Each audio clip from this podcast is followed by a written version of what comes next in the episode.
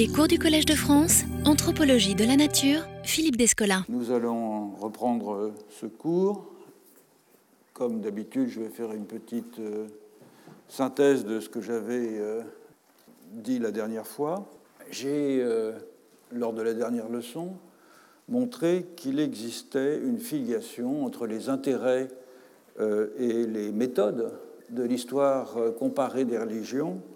telle qu'elle a commencé à se développer au XVIIe siècle et la problématique de l'un des fondateurs de l'anthropologie sociale et culturelle moderne, Edward Tyler. Tyler partage euh, notamment avec ses euh, lointains prédécesseurs l'idée que toutes les religions païennes sont caractérisées par l'animisme, entendu ici comme une sorte de cosmothéisme généralisé, l'idée que le monde est animé par une, âme euh, qui se manifeste par des flux, par des énergies, et qui constitue euh, pour Tyler ce qu'il appelle la philosophie naturelle de l'homme primitif. Je m'étais ensuite interrogé sur les raisons de la naissance dans le dernier tiers du XIXe siècle de l'anthropologie sociale et culturelle comme un euh, programme comparatif, alternatif à celui de l'histoire des religions. Alors, outre la euh, nécessité ressentie par les puissances coloniales d'une meilleure connaissance des populations locales,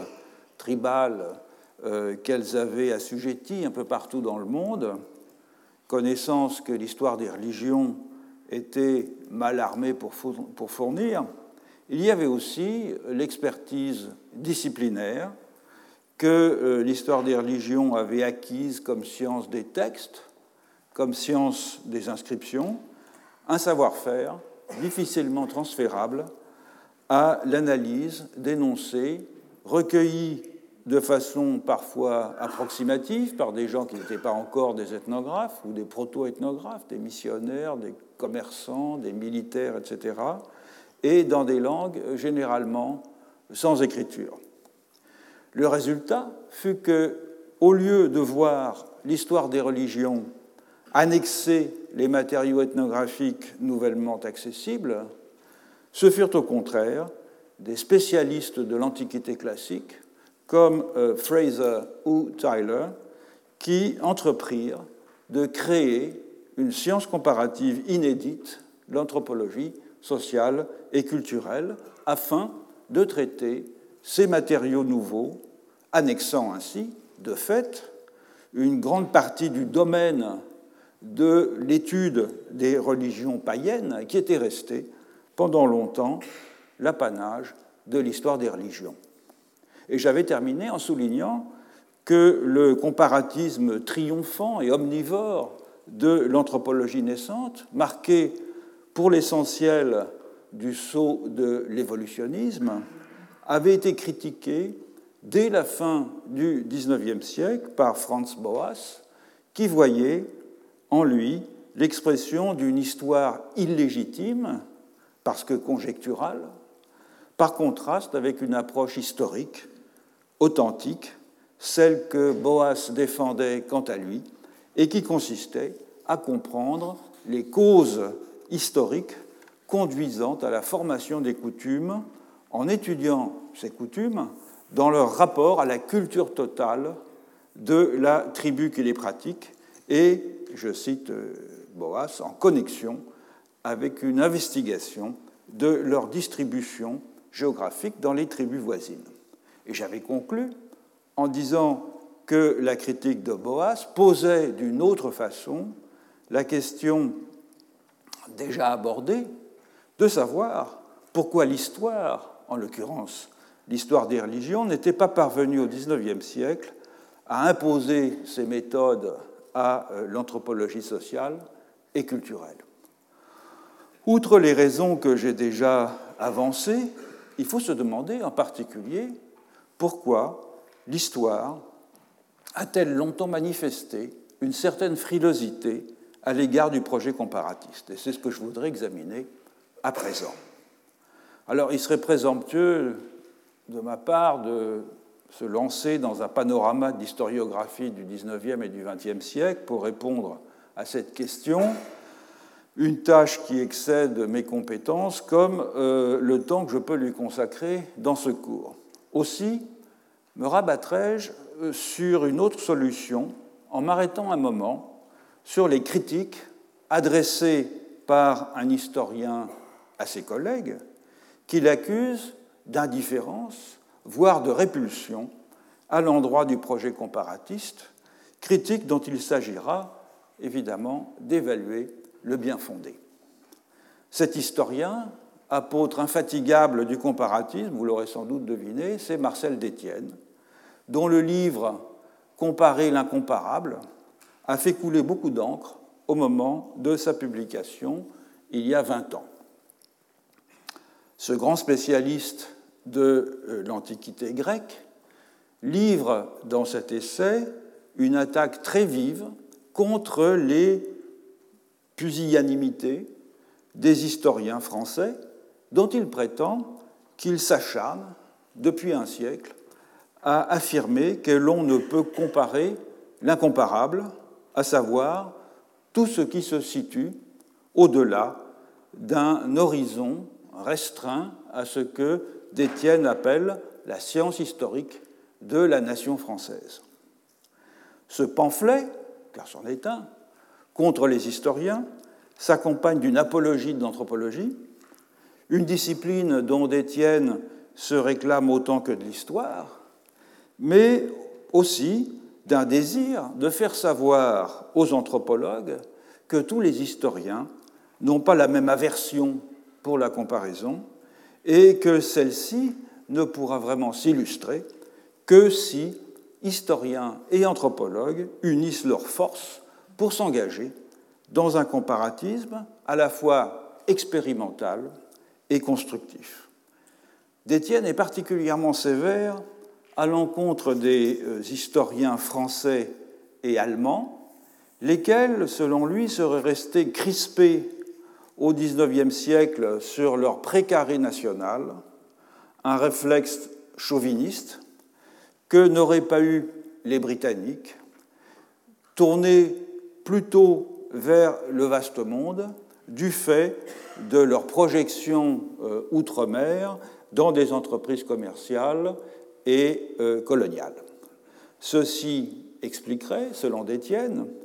le phénomène que nous avons évoqué dans la dernière leçon, à savoir l'émergence au Royaume-Uni, avec Tyler et Fraser, d'une anthropologie sociale et culturelle couplée avec les études de l'Antiquité grecque et latine, mais devenant indépendante comme euh, discipline de l'histoire à proprement parler. Et donc, tandis qu'à Oxford et à Cambridge, des chercheurs formés aux études classiques n'éprouvaient guère de scrupules à euh, placer les Grecs et les Romains aux côtés des autres civilisations pour examiner leurs traits communs, les historiens français et les historiens allemands les auraient constamment exaucés au-dessus des autres, rendant ainsi impossible toute comparaison véritable. À ce travers s'ajouterait l'idée, défendue par d'éminents historiens du XIXe siècle, de la singularité de la nation française, un héritage qui se transmet, selon Détienne, aux historiens de la première moitié du XXe siècle, peut porter à regarder au-delà des frontières nationales, même lorsque celles-ci sont peu significatives comme objet historique, comme au Moyen Âge, et c'est une tendance que Détienne voit illustrée de façon exemplaire par les deux échecs essuyés par Marc Bloch à une chaire d'histoire comparée des sociétés européennes au Collège de France en 1928 et en 1933. Il y a d'autres raisons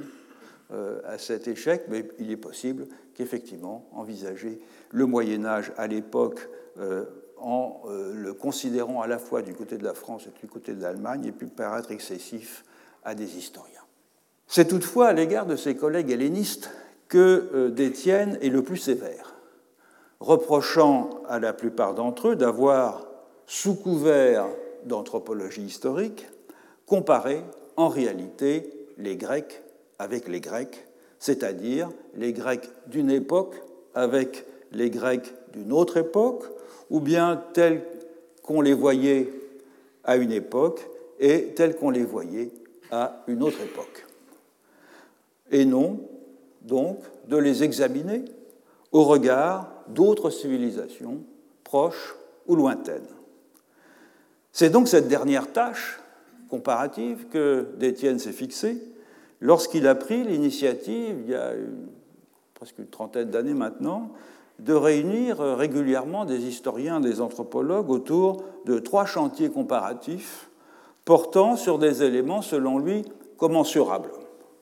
Les polythéismes, les rites euh, de fondation, notamment de fondation de cité, et les régimes d'assemblée. Dans ces trois cas, il a euh, réuni des historiens et des anthropologues pour examiner dans des cultures parfois fort euh, distantes dans le temps et dans l'espace comment est conçue et organisée la multiplicité des dieux, comment des sites des villes, des temples, des dynasties sont euh, institués et enracinés dans un lieu par des pratiques rituelles, comment enfin se constituent et se euh, régulent les réunions délibératives sur le bien commun? Certains résultats de ces chantiers ont été publiés dans la DS Parole en 1993, dans Tracé de fondation en 1990 et dans Qui veut prendre la parole en 2003. L'objectif des comparaisons, dans chaque cas, euh, était de mettre en évidence des configurations idéologiques et institutionnelles présentant des points communs. Donc comparer aux yeux d'Étienne, comme il l'écrit lui-même, ne consiste pas à trouver ou à imposer des lois générales qui expliqueraient enfin la variabilité des inventions culturelles, le comment et le pourquoi des variables et des constantes, comparées entre historiens et anthropologues, c'est, je cite toujours d'Étienne, construire des comparables, analyser des microsystèmes de pensée ces enchaînements découlant d'un choix initial, un choix que l'on a la liberté de mettre en regard d'autres, des choix exercés par des sociétés qui le plus souvent ne se connaissent pas entre elles. Euh, il écrit ça dans un article qui s'appelle L'art de construire des comparables, qui a été publié dans Critique internationale en 2002. Alors deux choses sont à noter, à mon sens, dans cette entreprise comparatif. D'abord, Détienne prend lui aussi les Grecs comme point de départ de la comparaison, même si les autres termes à quoi ils sont comparés ne sont plus grecs. Par contraste donc avec l'anthropologie comparative du monde grec qui s'est développée euh, euh, en France en particulier depuis euh, et avec des figures aussi éminentes que Jean-Pierre Vernant ou euh, euh, Pierre Vidal-Naquet. S'il s'intéresse en effet au polythéisme, c'est en raison du panthéon de l'Olympe. S'il s'intéresse au tracé et au récit de fondation, c'est en raison de l'importance que ceux-ci revêtent dans la légitimation des cités grecques. S'il s'intéresse au régime d'assemblée, c'est en raison de l'espace politique de l'agora. Bref, les comparables ne sont pas élaborés ici à partir d'hypothèses concernant certains champs de la pratique ou de la pensée humaine, saisis à un degré élevé de généralité, comme ce pourrait être euh, par exemple le cas des systèmes de parenté ou des rites funéraires, ainsi que euh, l'anthropologie a pris l'habitude de le faire. Ce sont des comparables ajustés à un paradigme grec initial. Une démarche donc qui, pour être collective, ne s'en rapproche pas moins de ce que j'ai appelé dans la première leçon le comparatisme ethnologique, c'est-à-dire un comparatisme fondé sur la recherche de similitudes par généralisation inductive à partir d'un cas euh, ethnographique initial servant de tremplin conceptuel. Car maintes sociétés de par le monde sont parfaitement indifférentes au processus de fondation ou d'ancrage rituel dans un territoire. Maintes sociétés de par le monde ne se régissent pas au moyen de euh, délibérations collectives sur les affaires publiques. Et derrière euh, euh, chacun de ces domaines, c'est en réalité la Grèce qui se profile. En second lieu, et parce que les comparables ainsi entendus doivent être commensurables avec des configurations idéologiques et institutionnelles grecques, le point de départ pour les retenir est qu'ils présentent un air de famille avec ces configurations faisant fonction de gabarit.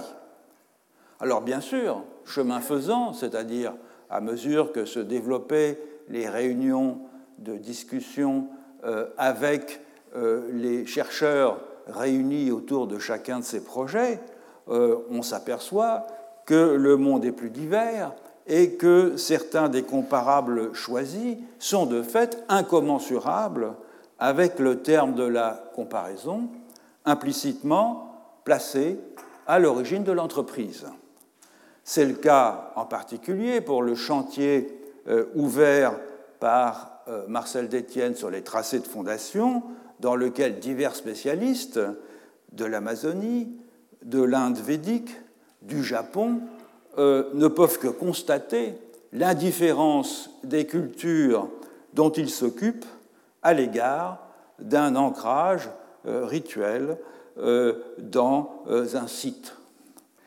Et à la quête euh, initiale des ressemblances s'ajoute alors, un peu par accident,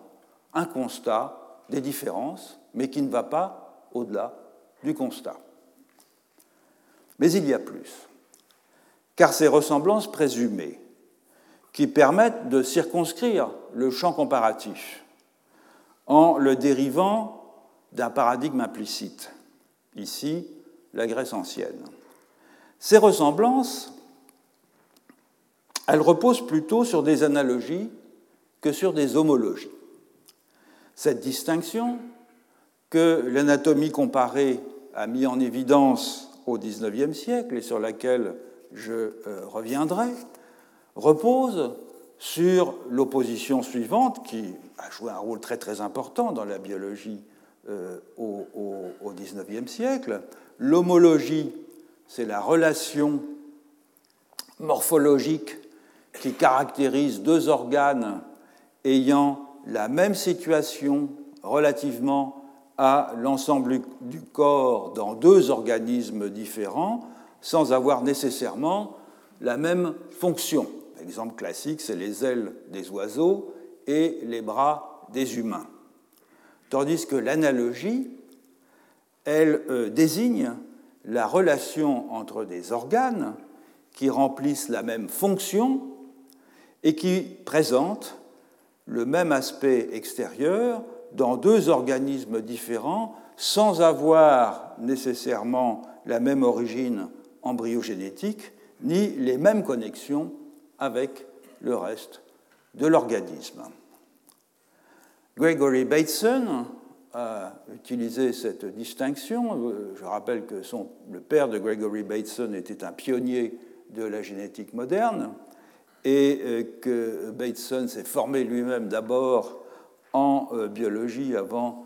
de devenir ethnologue, puis bien d'autres choses. Il utilise ce contraste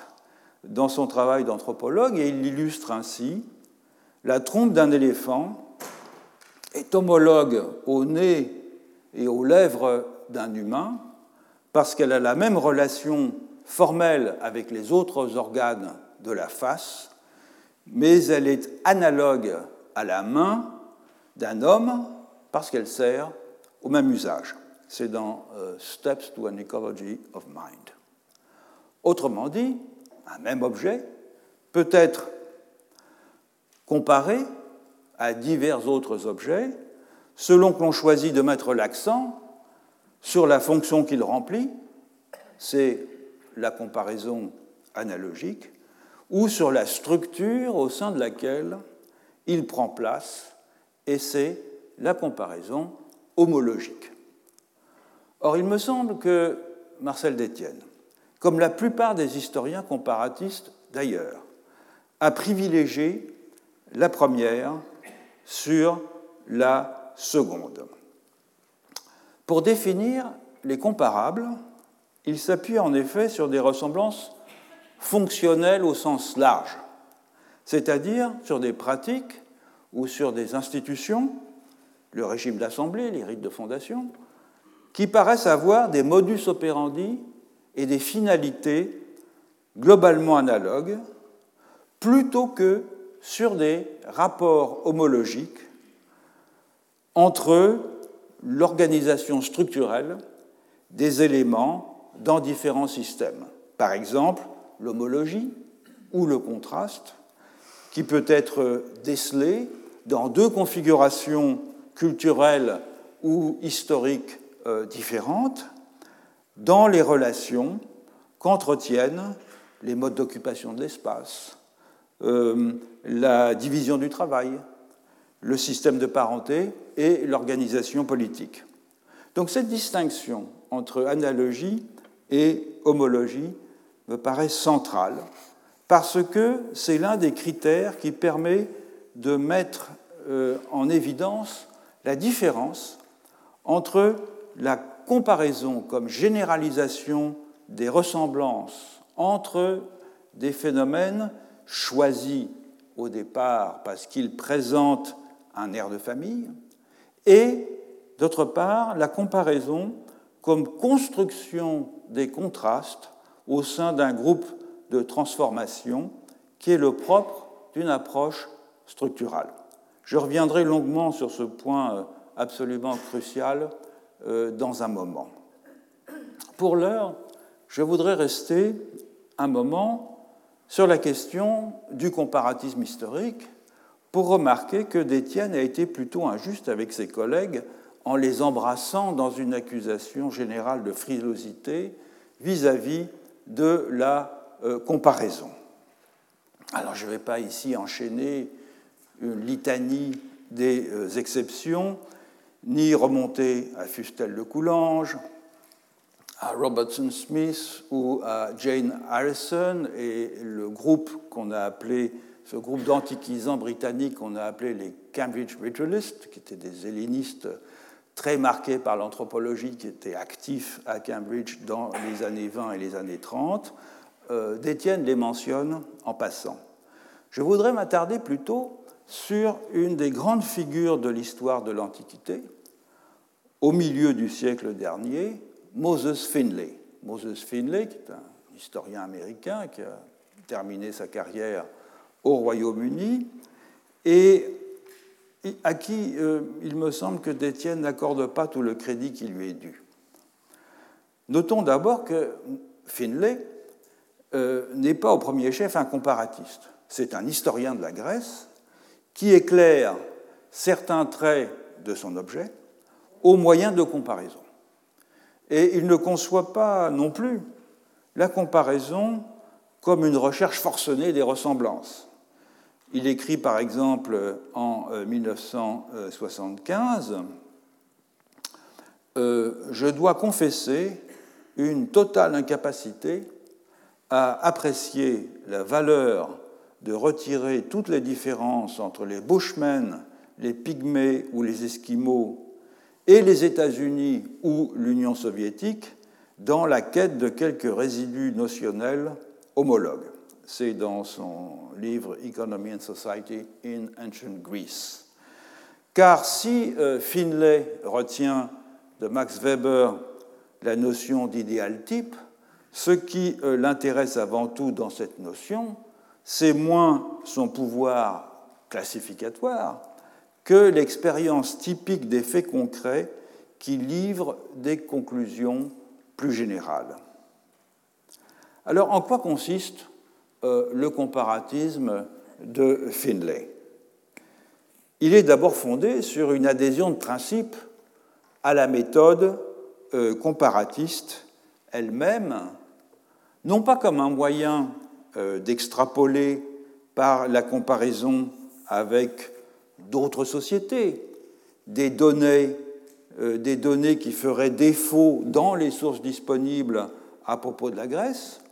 mais véritablement comme l'essence du travail de l'historien dont le devoir, écrit-il, et je le cite,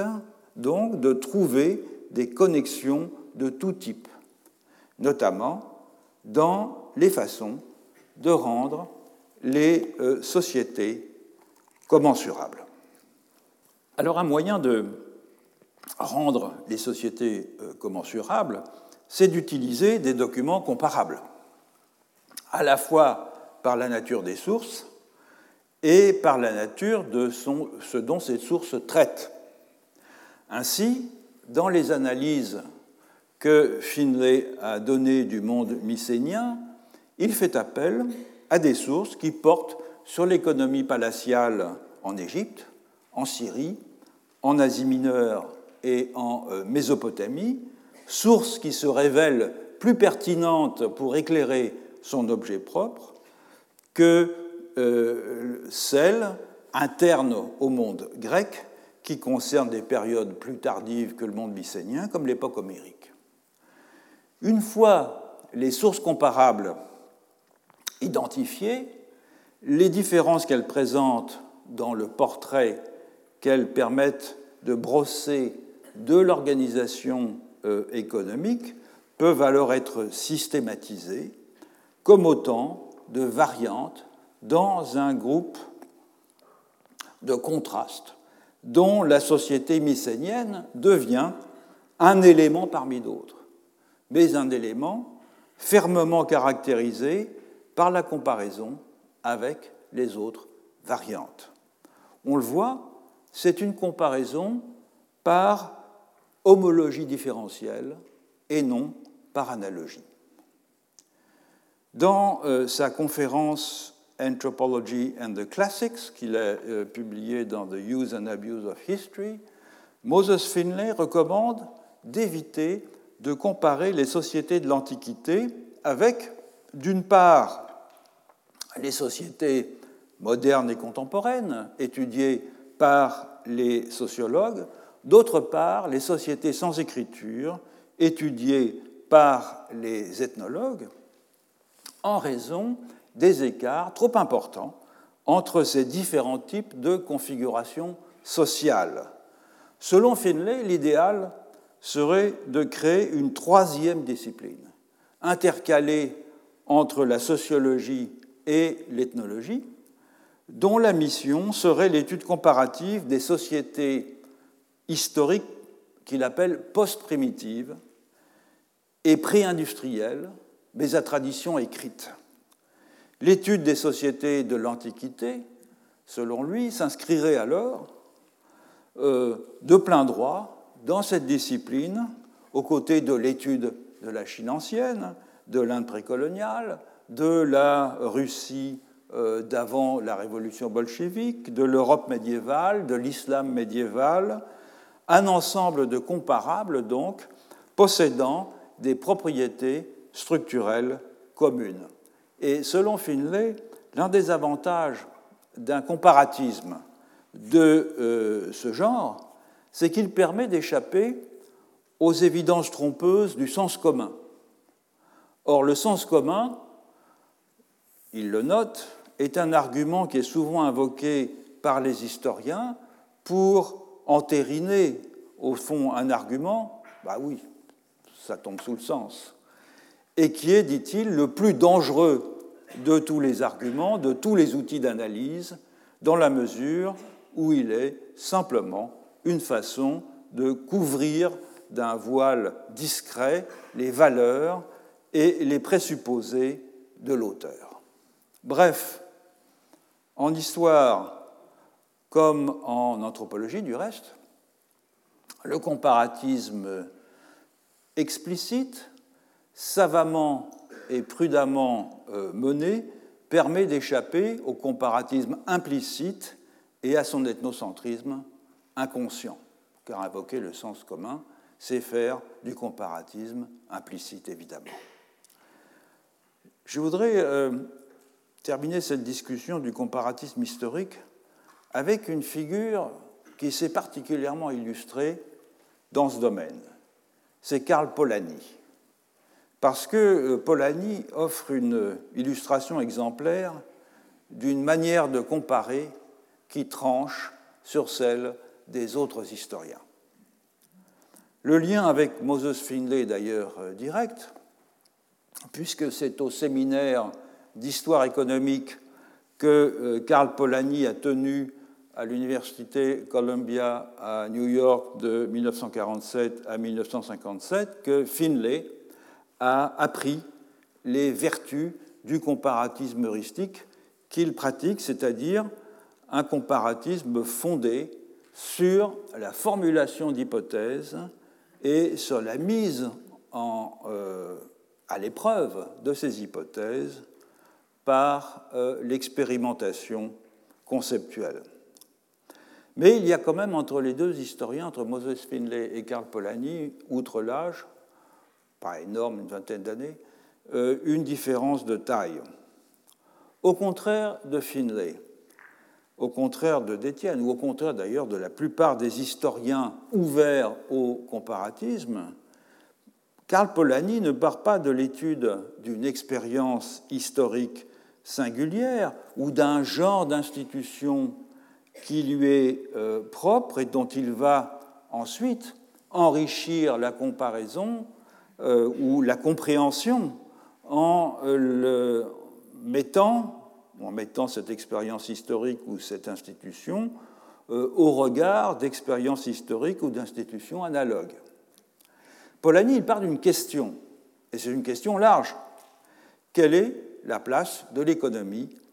dans euh, les sociétés qui ne sont pas dominées par le marché? C'est un historien de l'économie qui s'est formé euh, en, Europe. Et cette question, elle découle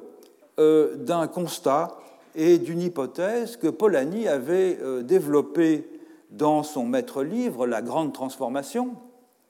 publié en 1944, qui est sans doute son œuvre la plus connue, à savoir cette hypothèse que les euh, théories développées depuis le début du XIXe siècle, mais qui prennent leur source au XVIIIe et notamment chez Adam Smith, pour expliquer le fonctionnement de l'économie capitaliste, industrielle et marchande, étaient inapplicables aux sociétés prémodernes en vertu du fait que dans ces sociétés, l'économie ne constitue pas un champ de pratiques autonomes et radicalement déconnecté du reste de la vie sociale, mais que l'économie se trouve encastrée, l'expression anglaise c'est embedded, comme un, cristal de roche euh, est encastré dans un lit euh, de, de roche, est encastrée donc l'économie dans d'autres institutions qui vont lui servir d'armature. Donc l'économie que Polanyi définit comme le procès institutionnalisé d'interaction entre l'homme et son euh, environnement, qui lui fournit de façon continue, ce procès, les moyens matériels de satisfaire ses besoins, s'incorpore dans des rapports sociaux, à première vue, non directement économiques. C'est les, euh, liens et euh, les obligations de la parenté, c'est l'organisation des temples et des palais, c'est les rapports intertribaux. Rapports sociaux qui permettent que ce procès d'interaction entre l'homme et son environnement s'accomplisse. Et c'est pour tester cette hypothèse que l'économie est encastrée dans des rapports sociaux qui ne sont pas directement euh, économiques, que Polanyi réunit autour de lui, à Columbia, des historiens, des anthropologues, des sociologues, des économistes, qui vont travailler dans trois directions principales. D'abord la critique de la théorie économique, ensuite euh, la construction d'une typologie des systèmes euh, économiques, et enfin l'origine et l'histoire de certaines institutions économiques comme le commerce administré, le marché libre et les divers usages de la monnaie. Les contributions de ces euh, débats et de ces discussions au séminaire de Polanyi seront euh, réunies en 1957 dans le livre euh, Trade and Market in the Early Empire, sous la houlette, donc l'édition scientifique de Polanyi et de son collègue Konrad Arensberg, qui était professeur d'anthropologie à euh, Columbia. Donc il s'agit d'un projet réunissant des compétences très diverses du point de vue des spécialités disciplinaires, du point de vue des périodes historiques, du point de vue des euh, culturelles et qui se fixe pour objectif, je le rappelle, d'élucider par la comparaison un problème général. Et ce problème général, c'est l'étude de, je cite là Polanyi et Ransberg dans l'introduction à ce volume, l'étude de la place changeante de l'économie dans la société, qui n'est rien d'autre que l'étude de la manière dont le procès économique est institutionnalisé en divers temps et en divers lieux. Il faut donc insister ici sur le fait que le point de départ n'est pas fourni par une institution singulière, historiquement située, et qui serait ensuite prudemment confrontée à d'autres institutions apparemment analogues dans d'autres contextes historiques et culturelle. Le point de départ, et euh, Karl Polanyi et Konrad Arensberg insistent sur ce point, est conceptuel. C'est-à-dire qu'il vise à démontrer, là je les cite encore, qu'il n'existe qu'un nombre restreint de modèles pour organiser les moyens de subsistance de l'homme. Donc la démarche de Polanyi, elle est à la fois empirique et euh, typologique, et Maurice Godelier la résume parfaitement dans sa préface à l'édition française de Trade and Market, qui était publiée en 69-70, si mes souvenirs sont bons. Je cite euh, la préface de Godelier. Après avoir fait l'inventaire des sociétés étudiées par les anthropologues et les historiens, il faut découvrir en chacune l'institution qui la domine pour connaître la place qu'occupe et le rôle particulier qui joue l'économie. Donc c'est la, façon dont Maurice Godelier traduit le projet de Polanyi et comprendre dès lors les formes spécifiques que l'économie doit revêtir, les principes particuliers auxquels elle doit, du fait de cette dominance, soumettre son fonctionnement. Ensuite, en comparant les divers principes que l'on aura isolés, on établira une typologie des différents modèles de systèmes économiques. Alors, dans les faits, le résultat est un peu décevant, il faut le reconnaître, puisque les modèles en question se résument à euh, trois formes d'organisation des transferts qui sont la réciprocité, soit euh, je cite euh, la, définition qu'en donne Karl Polanyi, des mouvements entre points de corrélation de groupes sociaux symétriques, la redistribution, soit des mouvements d'appropriation vers un centre, puis de ce centre vers l'extérieur, et enfin l'échange, soit les mouvements de va-et-vient tels que ceux qui s'effectue dans les changements de main dans un système marchand. Donc on a au fond trois formes de circulation qui correspondent aux sociétés tribales dans lesquelles domineraient l'échange et la réciprocité, euh, à la redistribution dans les premiers États fondés sur l'extraction euh, d'un euh, surtravail ou d'un surproduit, la redistribution de ce surtravail et de ce surproduit, et enfin les systèmes marchands dont le capitalisme industriel serait la forme la plus achevée. Donc c'est une typologie relativement simple, si vous voulez, mais elle a néanmoins un, certain intérêt et elle a eu le mérite, en tout cas, euh, de stimuler pas mal de recherches par la suite, et je pense en particulier aux recherches menées par ce qu'on appelle l'école néo-évolutionniste aux États-Unis, avec des grandes figures comme Marshall Salins, comme Elman Service, Morton Fried, etc., sur des systèmes particuliers de circulation des richesses. Mais au fond, ce n'est pas le résultat qui importe ici. Ce qui importe, à mon sens, c'est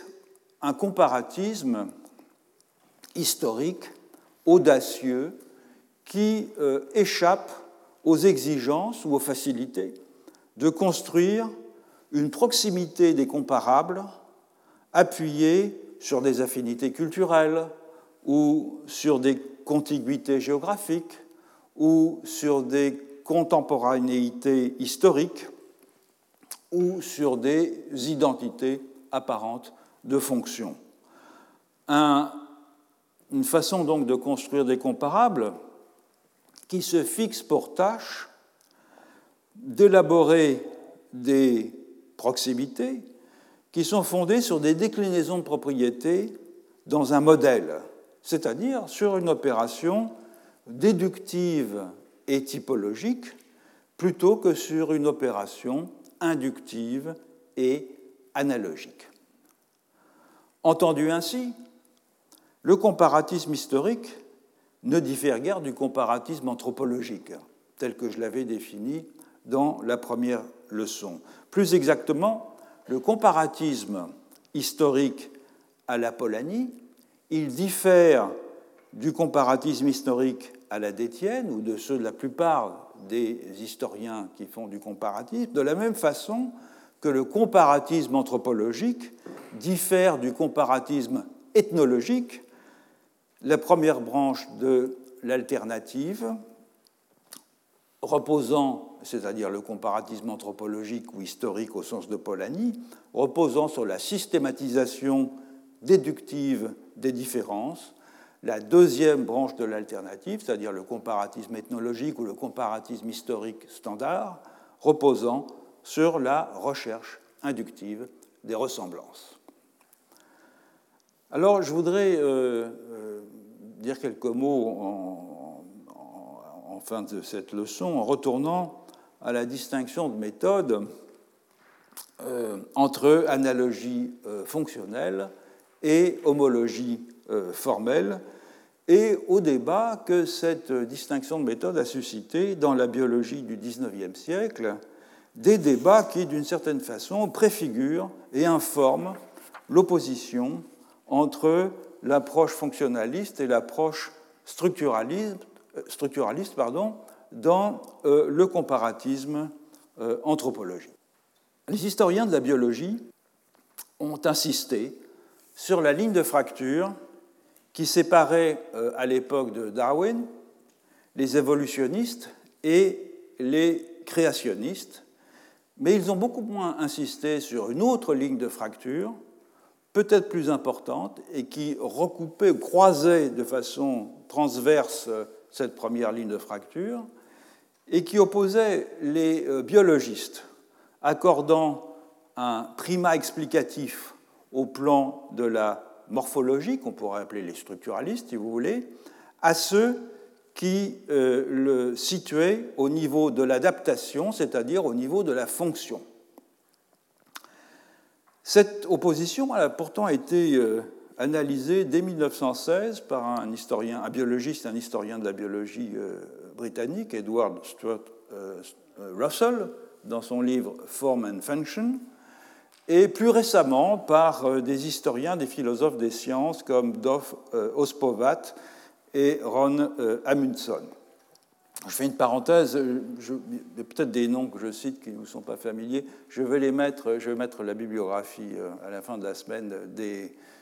auteurs que j'ai mentionnés depuis le début du cours sur le site de ma chaire, de façon à ce que vous puissiez vous retrouver dans certains des noms que je mentionne. Les structuralistes sont donc les héritiers de la biologie des formes de Goethe, sur lequel je reviendrai dans un moment, et ils comptent parmi leurs euh, avocats principaux euh, Étienne Geoffroy Saint-Hilaire, euh, Louis Agassiz, le fondateur de l'embryologie Karl Ernst von Baer et Richard Owen, qui est le premier anatomiste a proposé la distinction entre analogie et homologie. La figure de proue euh, des fonctionnalistes, par contraste, c'est Georges Cuvier, curieusement rejoint par des adeptes de la théologie naturelle, donc euh, opposé à Darwin, inspiré par William Paley. Et l'opposition entre morphologie structurale et adaptation fonctionnelle intersecte, comme je l'ai dit tout à l'heure, l'opposition plus connue entre le créationnisme d'une part, qui est fondé sur une vision typologiste et fixiste des espèces, et l'évolutionnisme fondé euh, sur euh, des populations, sur le, le fait qu'on va suivre le destin de populations d'individus qui se transforment au fil des générations et pas mettre l'accent sur les espèces.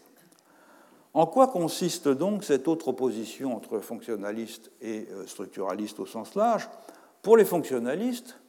l'adaptation de chaque espèce à ses conditions d'existence est un fait empirique, observable, d'où l'on peut tirer des conclusions de nature téléologique. La forme d'un organisme est un effet de son mode de vie. Pour les structuralistes, par contraste,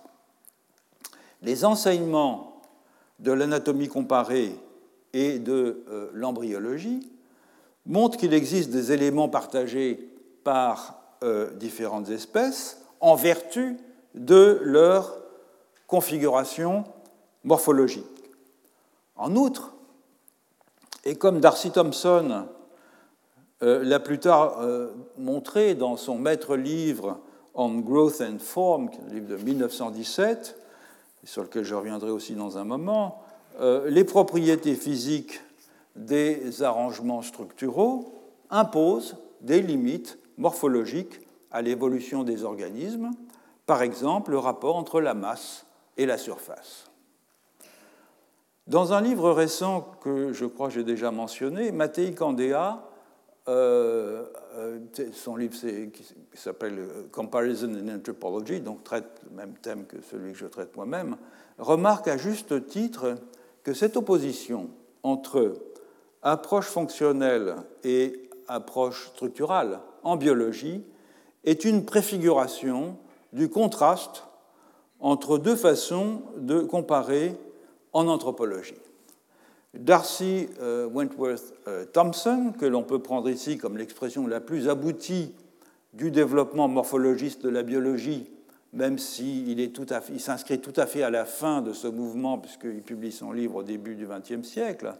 Darcy Thompson propose une conception radicalement différente de l'évolution, une conception qui est fondée sur la variation par transformation continue de la morphologie globale au sein d'ensembles d'organismes et non pas, et non pas sur une série d'ajustements sélectifs de certains organes afin de s'adapter à de nouvelles fonctions. Donc ce n'est pas un hasard si, comme certains d'entre vous le savent sans doute, euh, Lévi-Strauss cite Thomson, Darcy Thompson à plusieurs reprises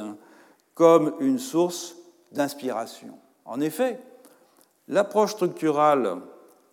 des faits biologiques à la Darcy Thompson met l'accent sur la comparaison entre des formes globales sans qu'il soit nécessaire de définir les divers éléments dont elles sont composées, et c'est une opération qui, lorsqu'elle est transposée dans l'analyse des euh, réalités sociales, permet de contourner le problème à peu près insoluble et que Durkheim avait déjà pointé de la caractérisation des éléments comparables au sein d'une société. Qu'est-ce que l'on compare Comment définir des unités minimales comparables au sein euh, d'une société? Alors peut-être euh, faut-il s'arrêter un moment quand même sur, euh, sur cet aspect. La variation morphologique, telle que la conçoit Darcy Thompson, elle contraste, il faut le souligner, avec la conception goethéenne de la variation comme développement d'un prototype complexe, développement d'une ourforme. On sait que Goethe, euh, qui est la figure euh, pionnière du mouvement euh, morphogénétique, caressait même le rêve de découvrir un jour un prototype originaire, une Urpflanze, une plante originaire qui pourrait être vraiment le prototype d'où serait euh, dérivé euh, par transformation l'ensemble des caractéristiques de toutes les espèces végétales, non seulement actuelles, mais aussi logiquement possibles. Donc c'est une démarche très structurale et structuraliste en ce sens-là. Darcy Thompson a une position différente. Il met l'accent sur la simplicité géométrique de la grille de transformation qui permet de passer par une déformation continue des coordonnées euh, géométriques d'une forme biologique à une autre. Par exemple, il montre comment on peut passer du crâne d'une espèce éteinte euh, de rhinocéros au crâne d'une espèce contemporaine de tapir et de là au crâne euh, d'un cheval, sans jamais envisager une quelconque forme originaire complexe dont toutes les autres formes biologiques seraient euh, dérivables. Or, euh, je le disais tout à l'heure, Claude Lévi-Strauss signale à plusieurs reprises euh, dans son œuvre que cette notion de transformation qu'il a découverte aux États-Unis pendant la guerre en lisant le, le, livre de Darcy Thompson, On Growth and Form, est la clé de voûte du type d'analyse structurale qu'il pratique. Parce qu'en effet, si Lévi-Strauss s'emprunte à la linguistique structurale, la structure, donc entendue comme un système d'opposition contrastive, il donne à ce système d'opposition contrastive un dynamisme analytique qui résulte de sa capacité à organiser les transformations réglées entre modèles d'un même groupe, c'est-à-dire s'appliquant à un même ensemble de phénomènes. La structure donc ne saurait se réduire à un système, autrement dit à un simple ensemble composé d'éléments euh, et des relations qui les unissent, car comme le dit Lévi-Strauss dans, euh, dans ses entretiens avec Didier Ribon, pour que l'on puisse parler de structure, je le cite, il faut qu'entre les éléments et les relations de plusieurs ensembles apparaissent des rapports invariants, des rapports invariants tels qu'on puisse passer d'un ensemble à l'autre au moyen d'une transformation. Et c'est évidemment dans l'analyse des mythes que euh, Lévi-Strauss a appliqué cette notion de transformation avec le plus de virtuosité, et il s'explique d'ailleurs sur sa méthode de façon rétrospective dans le final de l'Omnus, c'est-à-dire dans le quatrième volume des euh, mythologiques. Euh, et donc je rappelle brièvement ce qu'est un groupe de transformation pour Lévi-Strauss dans ce, dans ce contexte d'usage, c'est-à-dire pour analyser les mythes. Dans un sens restreint, on peut d'abord dire que c'est l'ensemble des variantes d'un mythe qui conserve la même structure, y compris en l'inversant. Lévi-Strauss précise, euh, dans le cru et le cuit, il s'agit dans tous les cas du même mythe et les divergences apparentes entre les versions doivent être traités comme autant de produits des transformations qui s'opèrent au sein d'un même groupe. On voit le parallèle évidemment avec Darcy Thompson. Plus généralement, euh, on peut aussi dire qu'un groupe de transformation, il est formé par l'ensemble des mythes dont on peut montrer qu'ils se transforment les uns les autres en s'empruntant mutuellement des mythèmes, c'est-à-dire des petits épisodes, dont ils vont inverser les motifs, dont ils vont permuter euh, la fonction ou dont ils vont modifier le rapport entre forme et contenu. De sorte que c'est bien l'ensemble des mythes entre lesquels ces opérations sont décelables qui, en droit, va constituer le groupe de transformation. Celui-ci donc pourra être euh, formé des mythes de sociétés voisines qui, euh, du fait de l'interconnaissance entre ces, sociétés, vont euh, jouer délibérément sur la permutation. Elles vont permuter, inverser par exemple un élément d'un mythe de façon à se différencier d'un mythe d'une société voisine. Mais ce groupe, il peut aussi être formé des mythes d'un ensemble beaucoup plus vaste, pourvu qu'une transformation entre eux demeure possible. Et donc, de ce point de vue, on peut dire, et c'est la, position qu'adopte Lévi-Strauss, hein, que les mythes des deux Amériques constituent un immense groupe de transformations potentielles. Donc, on voit, ce qui est comparé ici, ce ne sont pas des morceaux de société, des morceaux d'institutions, des morceaux de pratiques, ce sont des variations au sein d'un ensemble de phénomènes, ici ce sont les phénomènes, ce sont les épisodes de mythes, dont l'analyste aura défini la nature, dont il aura borné les limites et dont il aura systématisé les différences morphologiques. Bref, pour les structuralistes, comme Edmund Leach l'a fort bien dit dans son livre euh, Rethinking Anthropology, je le cite, une société n'est pas un assemblage de choses, c'est un assemblage de variables. Alors je reviendrai longuement sur ces questions dans les euh, dernières leçons. Pour l'heure, les indications que j'ai données sur ces oppositions de point de vue quant à la nature des comparables dans la biologie du XIXe siècle et dans les approches historiques de la comparaison me paraissent euh, suffisantes pour maintenant ouvrir la voie à une discussion approfondie du euh, comparatisme anthropologique au XXe siècle, et c'est donc ce que je commencerai à faire lors de la prochaine leçon. Retrouvez tous les contenus du Collège de France sur www.colège-2-france.fr.